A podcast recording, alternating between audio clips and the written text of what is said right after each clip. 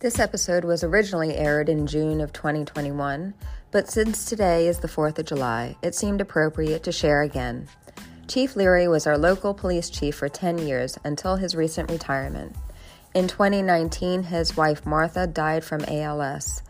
Chief had 46 years of police service and also served in the U.S. Army. However, none of this training or experience prepared him for the grief after losing his wife.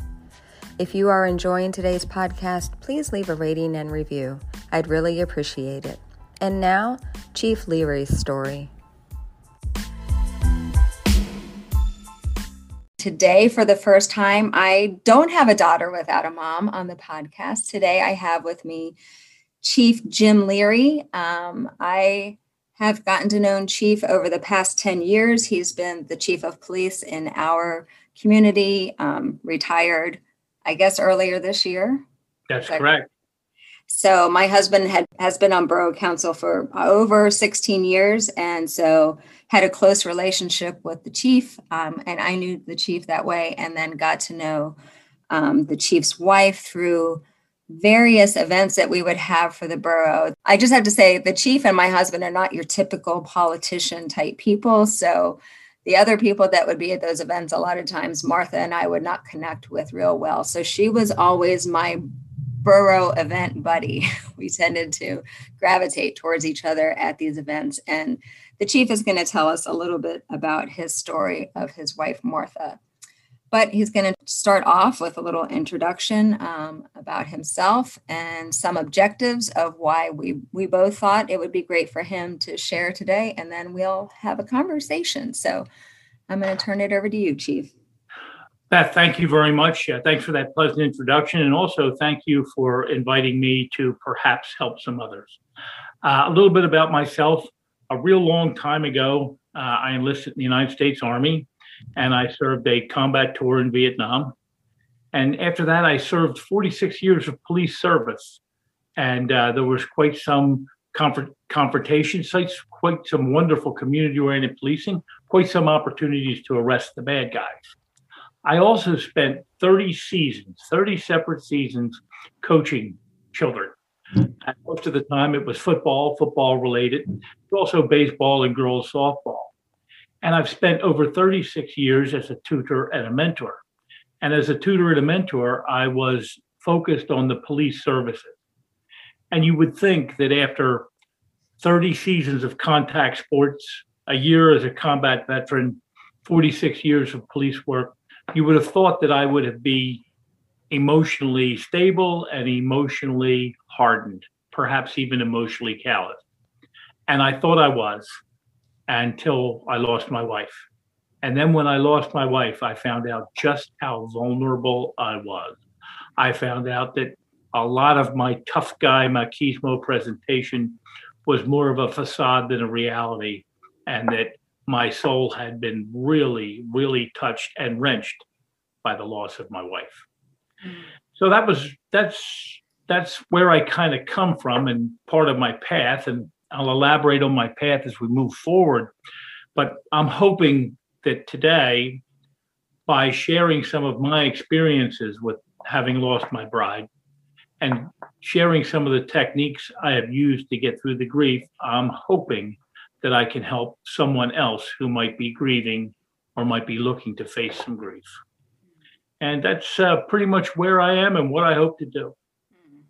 And I'm sure you will, because as you and I spoke yesterday, I said, you know, I think I think your perspective coming from a man of the background of what you've had, the things that you've seen, and the police work that you've done over 46 years, um, that I think it's a good perspective for us to change, uh, not to change, to talk about.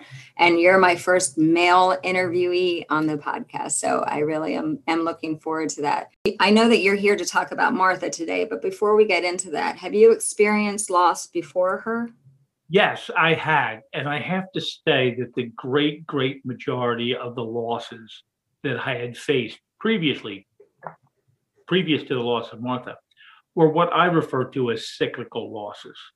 I lost both my parents. I lost my uh, Martha's mother and lost Martha's father. And I've lost several friends.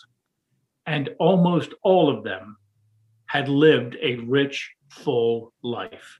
Almost all of them were well into their later years, and all of them had batted nine innings.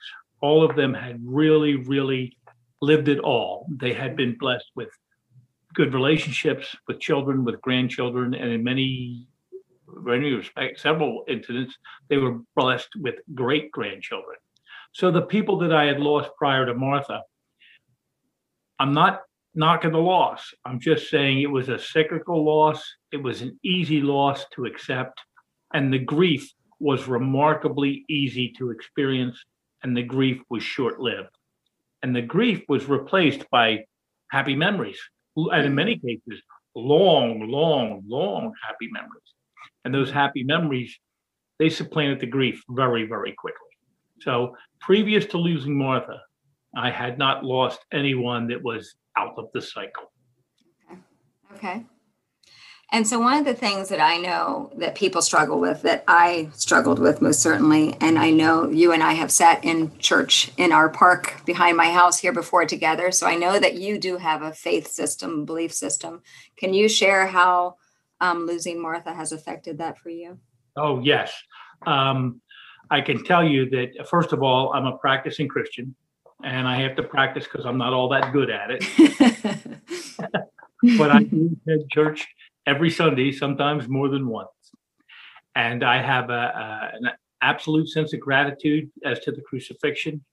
Um, I have a um, wonderful sense of hope as to the resurrection. And I can tell you that generally my faith is unshaken. However, I can tell you that my feelings towards God have been significantly changed since Martha's loss. And I'm going to be very candid. I'm angry with God. I'm quite, quite angry with God. And every Sunday when I visit, as part of my prayer service, I ask him, Were you paying attention? Right? Martha died, and everybody dies. I'm, I'm quite reconciled to that. But unfortunately, Martha died a, li- a death that was uncomfortable and, and robbed her of her dignity it took her last breath away and it took her last breath away in uncomfortable and very unpleasant circumstances. So my faith is unshakable, but I would like that question answered. Why not why did Martha die? Why did Martha die so bad? And I'm I'm hoping that someday that that question will be answered. But I still stand strong in my faith. Right, right. And I think that that's I think that that's an understandable um, reaction. So I think for us, it's time for us to learn about Martha. Oh, well, Martha. uh, Martha was beautiful from the inside out. She was gorgeous from the outside in. She was a stunningly appealing woman at every level. She was a great mother. She was a great wife. She was a great friend. She was a great asset to her family. Um, she was an anchor, and um, she was just the foundation of our family. And she was just an all round great person, consistently optimistic and consistently pleasant. And she was com- consistently supportive of her family, and most importantly, important of me, supportive of me as I worked through a rather trying career. Mm-hmm. And um, and she was she was really a, a remarkable, remarkable woman, and we had a wonderful relationship and I'm so proud to tell the world that we had a wonderful, pleasant, loving, affectionate relationship. Martha and I were intimate at every level. We were friends, we were lovers, we were helpmates, we were partners. And that's easy to say because that's what she had engraved on my watch FLHP. Well, in 2017, Martha noticed that she wasn't feeling well, and uh, the feelings of illness progressed. And in October of 2017, she was diagnosed with ALS, amyotrophic lateral sclerosis, Lou Gehrig's disease. It's a remarkably um, debilitating disease. There is no cure. And unfortunately, it is always fatal. So the moment we got the diagnosis, we knew that Martha was on borrowed time. So we decided to keep that news from our family as long as we could and we did for over a year. But then Martha's the, the debilitating effects of the disease became so apparent that we had to share, and uh, share we did. And then that was in December of 2018. And Martha really, really, really, uh, the disease took its effect on her. And Martha passed away on July 27th of 2019. So we're coming up on the two-year anniversary. As a matter of fact, today's, it's been 22 months. And um, Martha was uh, remarkably courageous uh, through the entire process. And uh, she died in faith, and she died, fortunately, she died quietly with no indications of pain. It was not that she, it was not as if she was struggling, gasping, and, and fighting for that last breath. She very, very gently slid off into heaven. So that was a good one. And she was home, right, Chief? Hmm? She was in your home. Uh, when she when she had her last episode, she was in fact in her home in our home, but um, against her wishes and against my better judgment, I, I had her taken to the hospital just to see if there was one last opportunity for her to to survive just a little bit longer. So she actually technically, uh, her last episode was in our home, and she technically passed away in Grandview Hospital just a few hours later. And I I'm I am grateful that she died very, very peacefully. She, slipped. it was, you could hardly tell the last minute of her life from the first minute of her death. And she slipped away. So then tell me how your world changed after that. Well, at first, we were so, we, uh, mostly me, but the entire family, we were so overwhelmingly busy that there really wasn't an opportunity to grieve when you're the primary caregiver, and in this case, the husband of of Martha, the one the woman who had passed away, it was my job to make all of the arrangements happen. Now, because we knew of her illness, we had done quite some preparation. We were prepared for her to die. And then it happens, and you find out you're really not prepared for her to die. But immediately after her death, um, we were busy. The family was busy we had more friends, we had more relatives, we had more family members, neighbors, colleagues, and well wishers than we could deal with. So our lives were extremely busy in the days immediately after Martha had passed. And then uh, we moved on. And just uh, about five days after Martha passed, we had the Martha was cremated by her, as, as were her wishes. And I'd like to share with you that I originally told the um, funeral director that I did not wish to be present for the cremation. And when the time of the cremation came, I was there to say goodbye. And I decided that I would be there for the cremation. And I have to tell you, it was one of the most telling decisions I ever made because I was there touching Martha till literally the hair on my arms was singed. And and I've always felt good about that. It's a little macabre, but I felt good that Martha's body left this world with somebody that loved her immediately adjacent, touching her. I'm so glad that I did that. It was a chance to spend that last few seconds with the woman that I loved. Mm. And then after the cremation, immediately after the cremation, there's a certain finality to that. Immediately after cremation, um, then the grief uh, settled on me like a mantle, uh, a cold, ominous, unpleasant, relentless, never ending mantle of grief. And um, I was overcome with sadness. It was the sadness was overwhelming, and I would cry. I would uh, I would just feel lethargic. I would I would have lost my sense of purpose. I nothing felt good. Food wasn't good. Um, the the company of friends, as wonderful it was, did not have that wonderful effect on me. The generosity of friends and family, as wonderful as that was, did not lift my spirits. But I was just overwhelmingly sad. And there was also an overwhelming sense of loss. I, I was coming to the realization, I was beginning to realize that Martha was no longer with me. Now, I had had almost two years to prepare. I had almost two years to think about it. I knew that it was coming. Yet when it got there, I found out how remarkably unprepared I was. I was still I was absolutely, the sense of loss was unbelievable. And there was also an overwhelming sense of loneliness. And it had nothing to do with other people. My colleagues, my coworkers, my friends, my family, everybody rallied around us. We rallied around each other. And that had absolutely no impact on my loneliness because it didn't matter who was standing beside me. It didn't matter that it was my child or my grandchild. It didn't matter that I was holding my new newborn grandbaby. None of that mattered. I wasn't holding Martha. And it was that combined sadness and loss and loneliness that was just uh, the word that I come with is overwhelming. I was just overwhelmed by it. And there was also a another issue, and, and Beth, I hadn't discussed this with you before, so I'm kind of ambushing you. Sure. But there was also an overwhelming sense of guilt.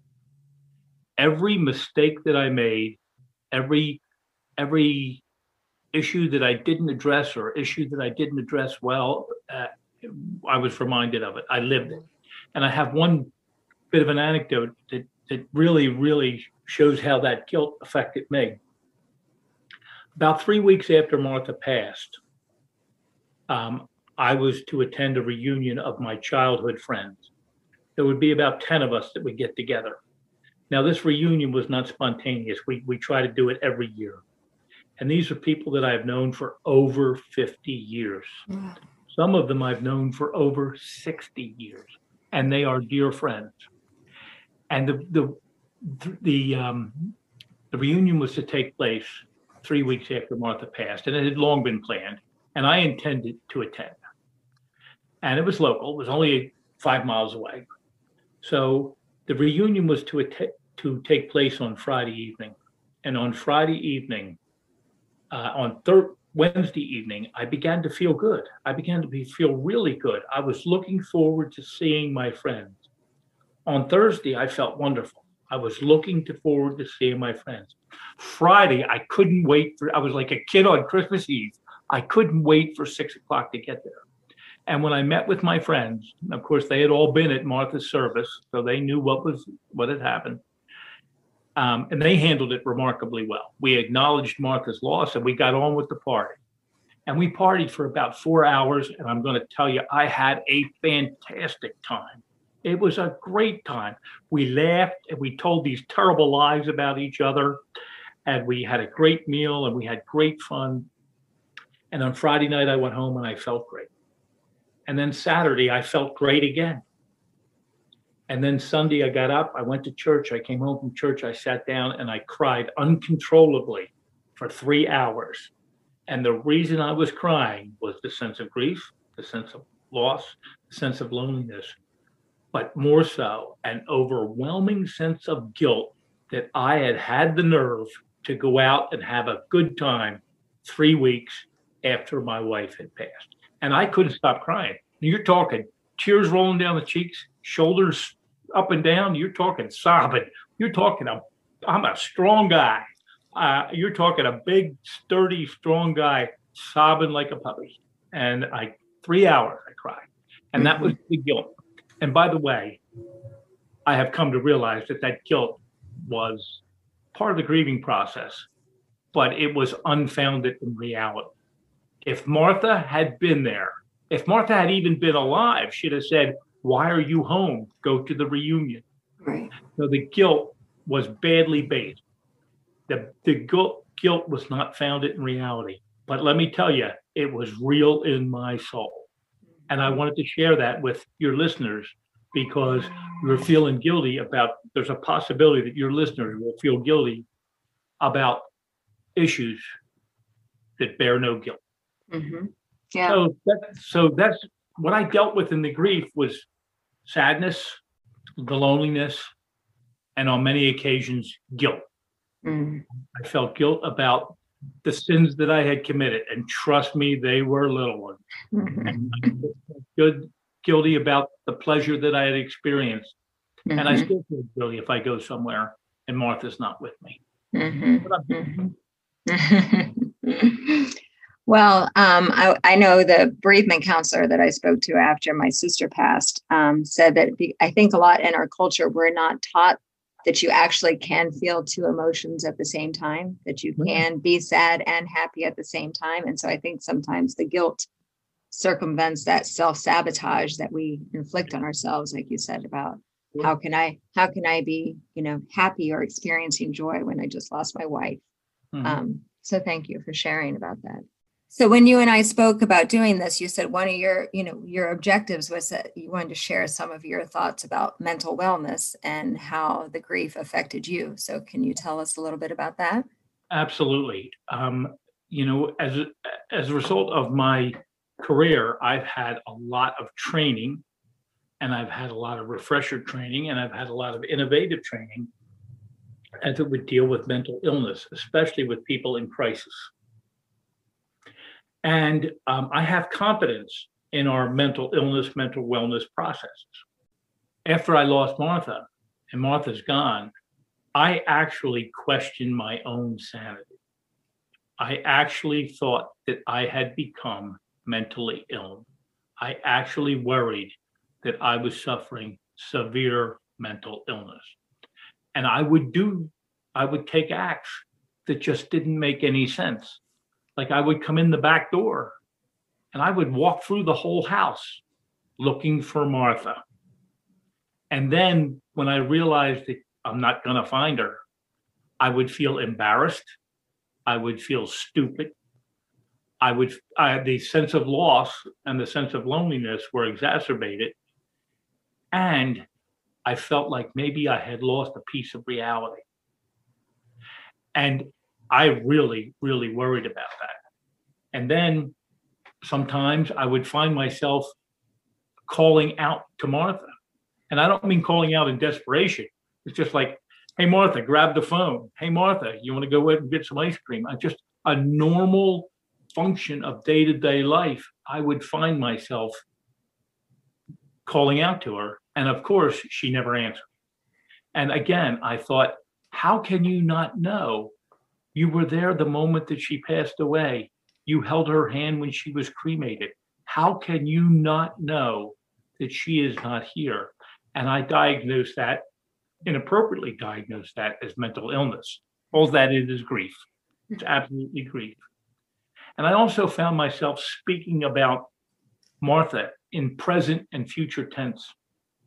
Like I would say, oh, Martha and I will will go there, or Martha and I will do this, or Martha is. Well, Martha was, and I would think of her in terms. And another anecdote, uh, I we a friend from church, her name was Joan. We hadn't seen her in over a year because she became elderly, frail, and she was in Souderton Mennonite Home. Well, I went over to Souderton Mennonite Home, and I saw Joan in the common area.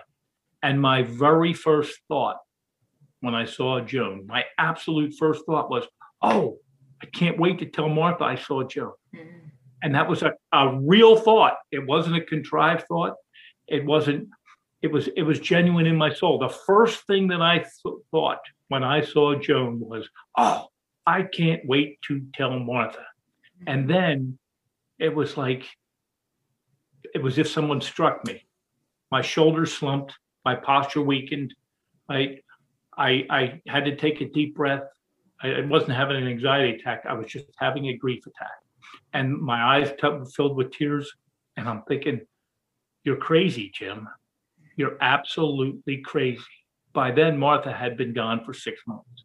Mm. And for me to be sitting there in public six months later, seeking out Martha to introduce her to a long lost friend didn't make sense to me.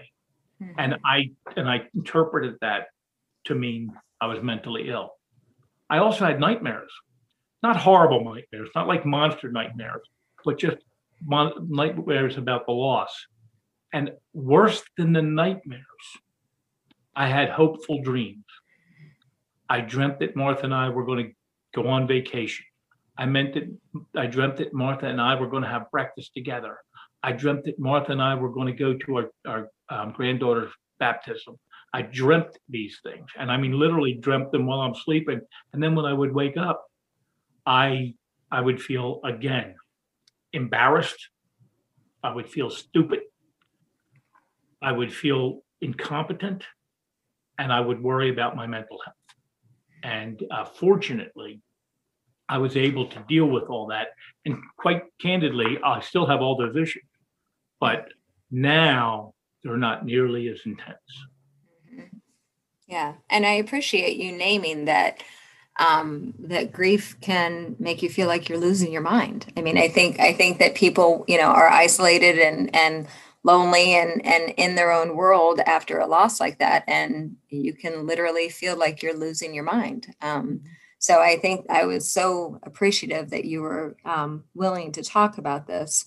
Um, but you talked earlier about your your losses so far in your life had been cyclical losses that you were, you know, that you obviously didn't like, but that weren't out of the ordinary as Martha's was. So, how has your grief journey with losing Martha been different?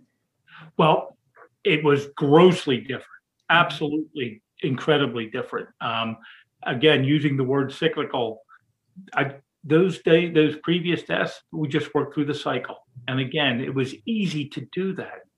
And but with Martha, it was a catastrophic loss. Martha was very young. Martha had been robust, a robust woman, and Martha did not play all nine innings. So I was at that loss. So I had my family, and they were remarkable. I had my friends and my colleagues. Uh, my coworkers in Souderton were all wonderful. Um, I have many organizations to which I belong, and I, I reached out. Actually, people reached out to me and suggested that I try a program called Grief Share. Now, Grief Share is faith based. It's Christian, faith based. It has quite some scriptural reference, and it is um, uh, what I would call faith based and sound. It's a good method. So I enrolled in the um, Grief Share program, which is a 12 week program, a meeting with people who are like minded and have suffered like losses, and in the presence of trained counselors who work you through your own personal grief, the grief that's affecting the group, and and it offers you some techniques uh, that I could use to um, defeat the grief, or at least work my way through it. And then I also went uh, like one-on-one faith-based grief counseling with some um, uh, clergy people that I trust and that are well educated and well well um, well well experienced in managing the grief of their congregants. And I worked my way through that. And um, also, I also was so worried about my dreaming. I was so worried about speaking of Martha in the present tense. I was so worried about the sense of loneliness, the sense of sadness, the sense of loss that I actually sought out psychiatric help. Now, I want to be very careful to tell you that I, I wasn't a danger to myself or others. I was lonely and I was sad. I was not angry, and I wasn't manifesting uh, any any inappropriate actions. Um, I choose not to drink. I don't smoke. Right. Um, I don't have a wife, so there was very few outlets for me to uh, to uh, to deal with my grief, and I chose to go to a psychiatrist. And I I can't tell you which one worked. I will only tell you that all three together um, I've made some lucky choices. I had some wonderful friends and family. And by going through the Grief Share program, by going through the faith based one on one interaction, and by dealing with a um, psychiatrist, I found out, and this is really important. This is one of the most important messages I want to give you. I found out that everything I experienced was well within normal. Everything that I had felt the calling out to Martha, the speaking of her in present tense, looking to introduce her to our friends, missing her at a party, feeling guilty about going to the party. I found out that every single one of them is an extremely common effect of grief. Mm-hmm. Wasn't losing my mind. I was in no way untruthful, untrue to my wife. I was just experiencing grief. Mm-hmm. Now I'm still experiencing that grief but now I know what it is. Mm-hmm. And just knowing what it is, I, if I can put a face on the challenge, I can better rise to the challenge. Mm-hmm. And uh, I'm going to tell you, grief share, one-on-one faith-based counseling, and psychiatric counseling. Uh, they they were they were remarkably helpful to me, and more than anything else, they defined grief for me, and they defined grief as normal for me, and that was a big help. Yeah. And the thing that I think that's so important to say here too is that you mentioned that you had family, you had your community, you're involved in lots of civic organizations. Like if anybody that listens to this has ever passed through Souderton Borough, you've probably met Chief Leary because that's the kind of guy that he is. He doesn't need to drink or smoke because he's got a personality that walks into the room with him when he comes into the room. So like I want people to hear that that you had all of that support, you know, already. Like you you said yourself, you had all of that support but still needed additional support because I know through the pandemic and the way that the world has bounced for the last 16 months some people are so lonely and isolated and i think that they think it's because that they don't have support.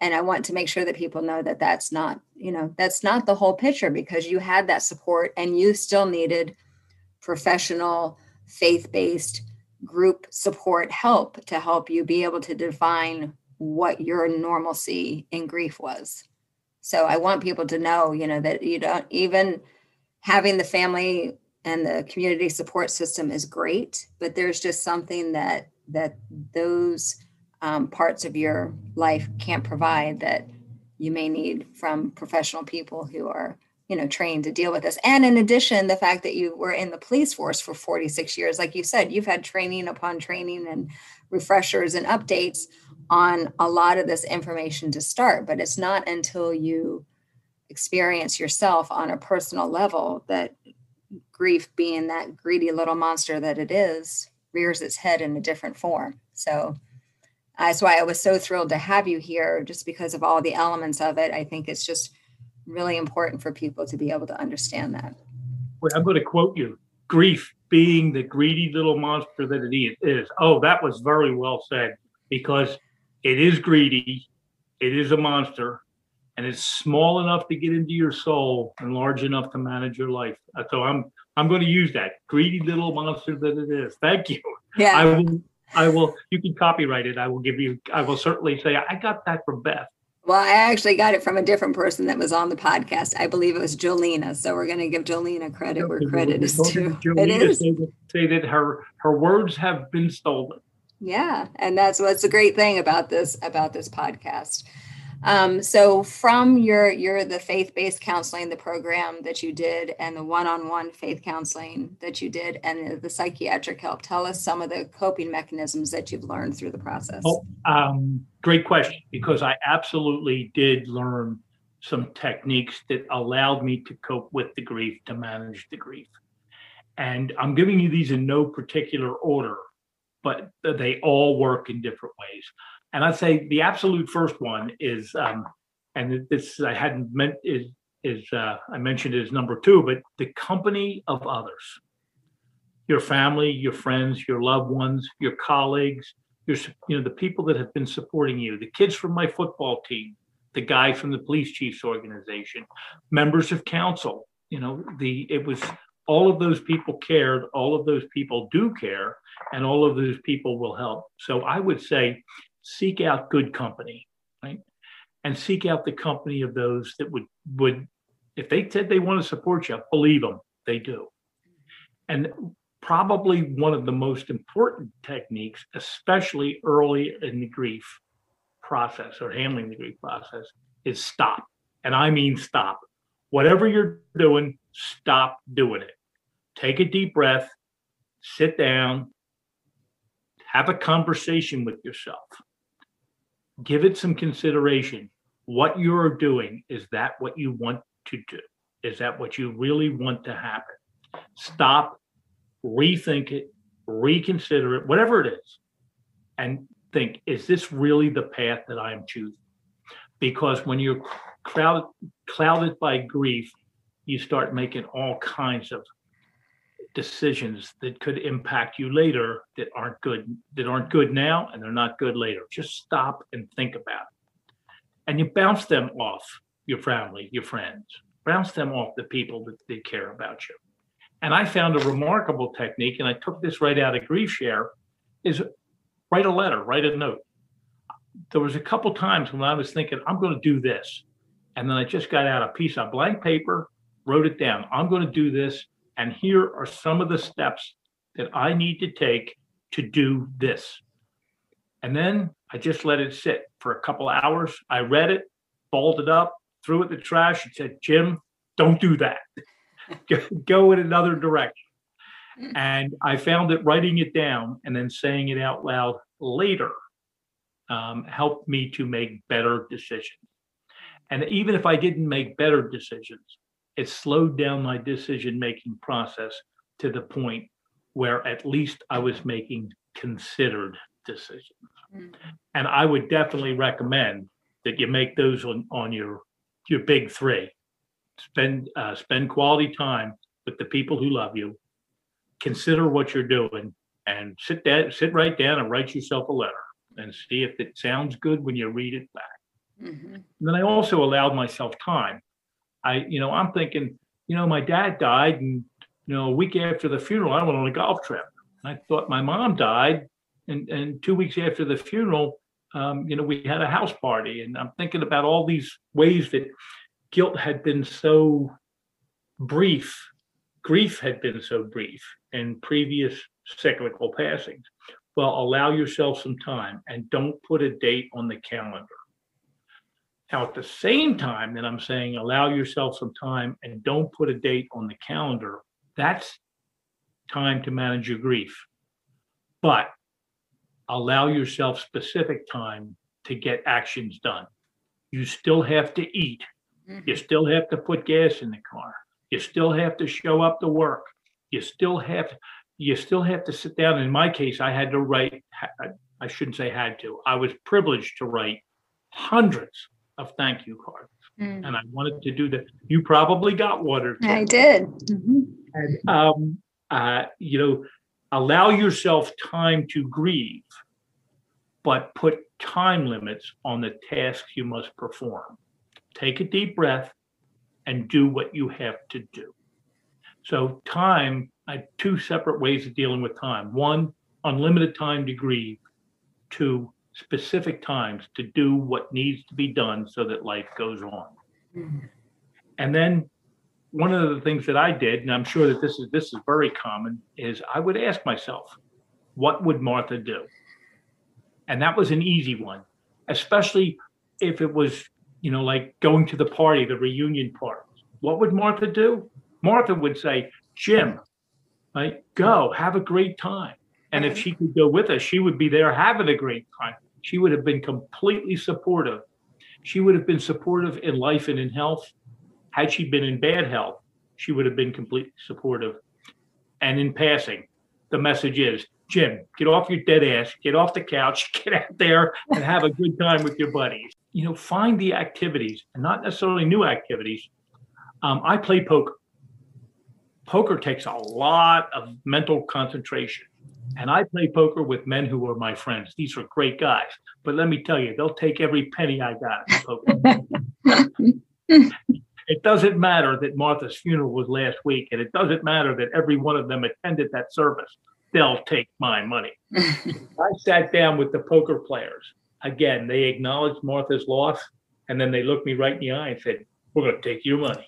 And then we sit down, and it was game on. And it required tremendous amount of concentration. And as you could expect, there was a tremendous amount of repartee at the table, but it was wonderful because for two or three hours, while I'm playing quarters and halves, I, I was having a great time with my friends, and it was a great, great stress release.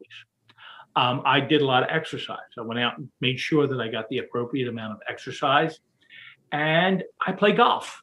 Now, I'm not saying that poker takes away from golf, uh, or, or grief takes away is taken away by poker or golf. But what I am saying is that it's normal. It's a normal function that I would normally have executed. It was with it's always with my friends. That's a plus, and it requires a lot of physical skill and concentration. So it was great. I would exercise, play poker, right, go golfing. Again, I said to you that I go to church every Sunday. I do. I spend a portion of the service in gratitude for the crucifixion and the hopes of resurrection, and the portion of the service saying, God, what were you thinking? What were you thinking that Martha passed? Mm. But those are some of the techniques, and I, and I just want to go over them again, make sure I didn't miss any. Stop, consider what you're doing, give some thought to the actions you're taking.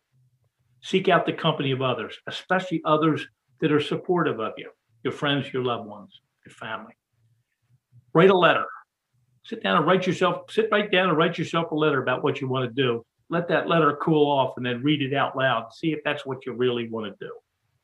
Allow yourself unlimited time to grieve but allow yourself limited times, specific times to accomplish the tasks you need to accomplish in life. I would ask, what would my loved one want me to do? What is it that Martha would want me to do? What would she say about this? And then I would be engage myself, throw myself into the activities. In my case, the reading, the exercise, the golf, and the poker. Spending time with friends, of course.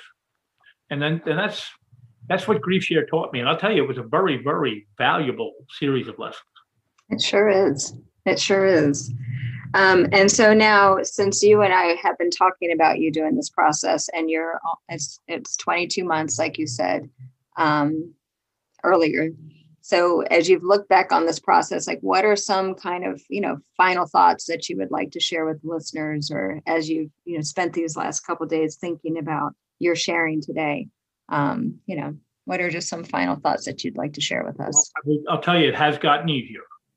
It absolutely has gotten easier. However, uh, Martha is, you know, touching my soul, mostly in a positive way, but touching my soul in the way of a loss every single day. Mm-hmm. Um, it still, it still touches me. Just a few weeks ago, I had a a, an interesting nightmare, not particularly horrific, but I, when I woke up in the morning, I decided that my whole life had been a nightmare and Martha was downstairs cooking breakfast. And it took me 10 or 15 or 20 seconds to realize, no, Jim, it's a different kind of nightmare, right?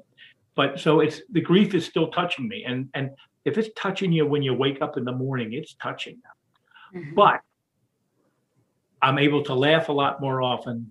I'm a, I'm able to remember the, the the fun times with Martha much much more often, and I'm rem- I'm able to to deal with the sadness and the loneliness and the grief much more effectively. So life is taking taking a uh, it, it, has gotten easier, Beth. It has absolutely gotten easier. Mm-hmm. And one of the things that that one of the quotes that I like is that um, that your grief turns from an open wound to a scar. Mm-hmm. But like you said, I don't believe that you ever get over it. I think it's a, a part of you uh, for the rest of your life.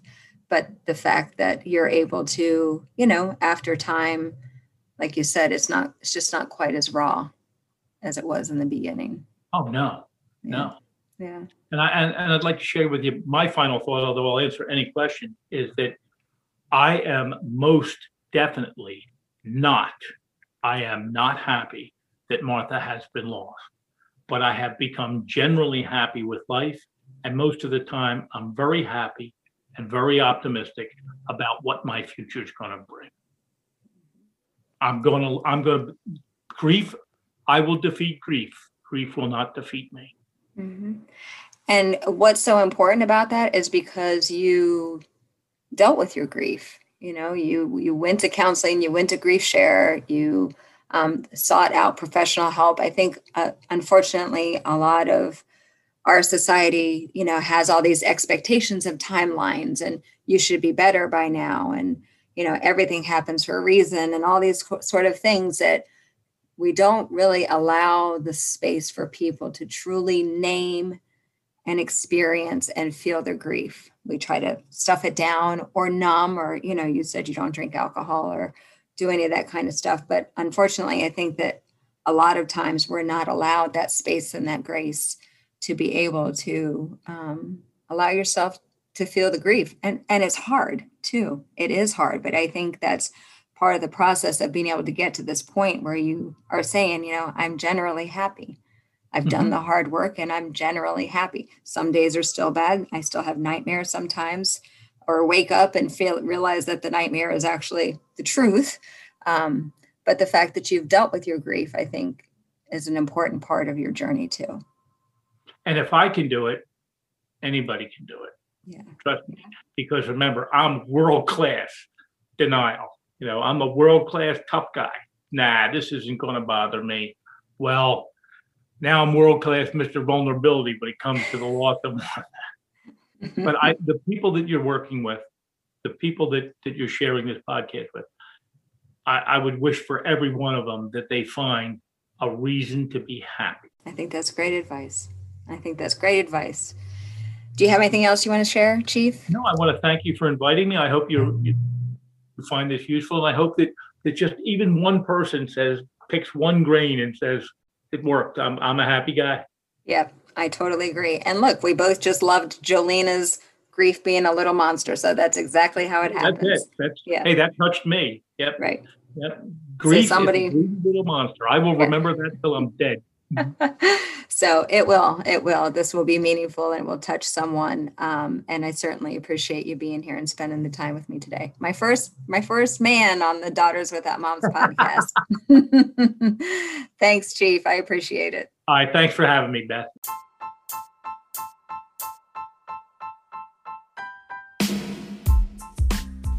If you'd like more information on my thoughts about the grief journey, please visit my website, www.yourgriefjourney.com. If you'd be interested in sharing your story on the podcast, please send me an email to daughterswithoutmoms at gmail.com.